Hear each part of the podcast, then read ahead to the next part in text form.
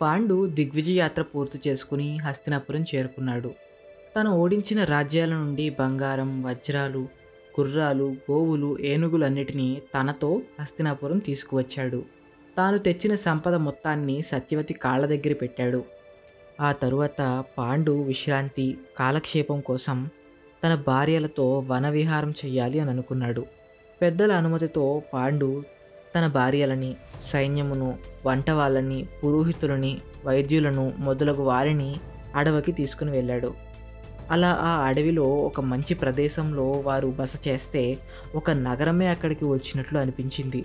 అలా అక్కడ ఉన్నప్పుడు పాండురాజు క్రీడా స్ఫూర్తితో ధనస్సును బాణమును తీసుకుని వేటకు వెళ్ళాడు. అప్పుడు ఆ అడవిలో పాండుకి ఒక జింకల జంట కనిపించింది. ఆ జింకలు అక్కడ ప్రేమగా ఆహ్లాదంగా ఉన్నాయి. పాండు అదే క్షణంలో ఐదు బాణాలు వెంట వెంటనే కొట్టేశాడు. ఆ జింకలలో మగ జింకకి ఐదు బాణాలు వెళ్ళి దిగిపోయాయి.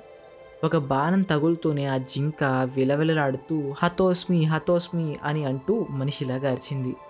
అది విన్న పాండు వెంటనే ఆ జింక దగ్గరకు వెళ్ళాడు. అప్పుడు ఆ మగ జింక ఏమయ్యా పాండురాజా నీకు బుద్ధుందా లేదా? ఎవరైనా నిశస్త్రులుగా ఉన్న చేతులు జోడించి ఉన్న గర్భము ధరించిన స్త్రీతో ఉన్న సంపర్కం చేస్తూ ఉన్న వారిని వధించడం అధర్మం అని నీకు తెలియదా అని వెళ్ళపోయాడు.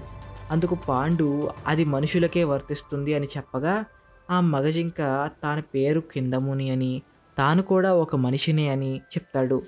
తన పవిత్ర దేహంతో సంపర్కం చెయ్యక ఇలా మృగరూపంలో చేస్తున్నాడు అని చెప్తాడు.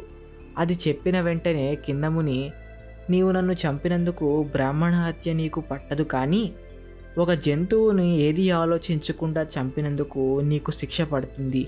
ఎలా సంపర్కిస్తూ నేను మరణిస్తున్నానో అదేవిధంగా నీవు సంపర్కం చేసిన వెంటనే మరణిస్తావు అని కఠినంగా శపిస్తాడు.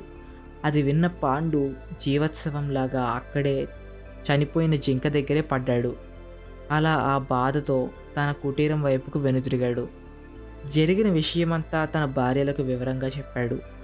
అప్పుడు పాండు కుంతి మాద్రులతో ఈ విషయంలో కఠినమేర నిర్ణయం తీసుకుంటానని చెప్పి ఇక మోక్షం కోసం బంధుమిత్రులను విడిచి ఆ మహా ఋషుల వలె నేను కూడా జీవిస్తాను అని చెప్పగా అది విన్న కుంతి మాద్రులు ఏవండి మీరు చెప్పింది నిజమే కానీ ఒకసారి ఆలోచించి నిర్ణయం తీసుకుందాము. మమ్మల్ని వదలకుండానే మీరు వ్రతాలు పూజలు చేసి మోక్షాన్ని సంపాదించవచ్చు అని వేడుకున్నారు. కుంతి మాద్రులు కూడా ఆ మోక్షం కోసం తపస్సు చేస్తాము. మీరు ఒప్పుకోకపోతే ఆ యముడి దగ్గరికి వెళ్ళిపోతాము అని చెప్తారు. అలా పాండు వారు చెప్పినదంతా ఆలోచించాక కుంతి మాద్రులు వనప్రస్థ ఆశ్రమం గురించి మనకు సరిగ్గా సరిపోతుంది అని చెప్పగా పాండు కూడా అందుకు ఒప్పుకున్నాడు. అప్పుడు పాండు అక్కడికి తమతో వచ్చిన సైన్యమును వంటవారిని మంత్రులను మొదలగు వారిని హస్తినాపురం చేరుకోమని ఆదేశించిన దగ్గర వాళ్ళు అక్కడే పాండుతో ఉండిపోయారు. వారి వెంట వచ్చిన సైన్యం మంత్రులు ఆ వార్తను భీష్ముడికి సత్యవతికి అంబికకు అంబాలికకు మంత్రులకు చెప్పారు. రాజ్యంలో ఉన్న వారందరూ ఒక్కసారిగా బాధలో మునిగిపోయారు.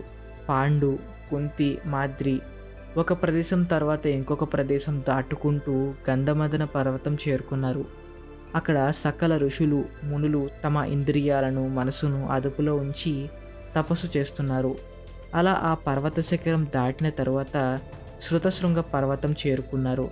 అక్కడ ఉన్న గొప్ప ఋషులు శుద్ధులు తన మనసుని ఇంద్రియాలని అదుపులో పెట్టుకొని తపస్సు చేస్తున్నారు. వారిలానే పాండు కూడా అక్కడ తపస్సు చేస్తూ ఉన్నాడు.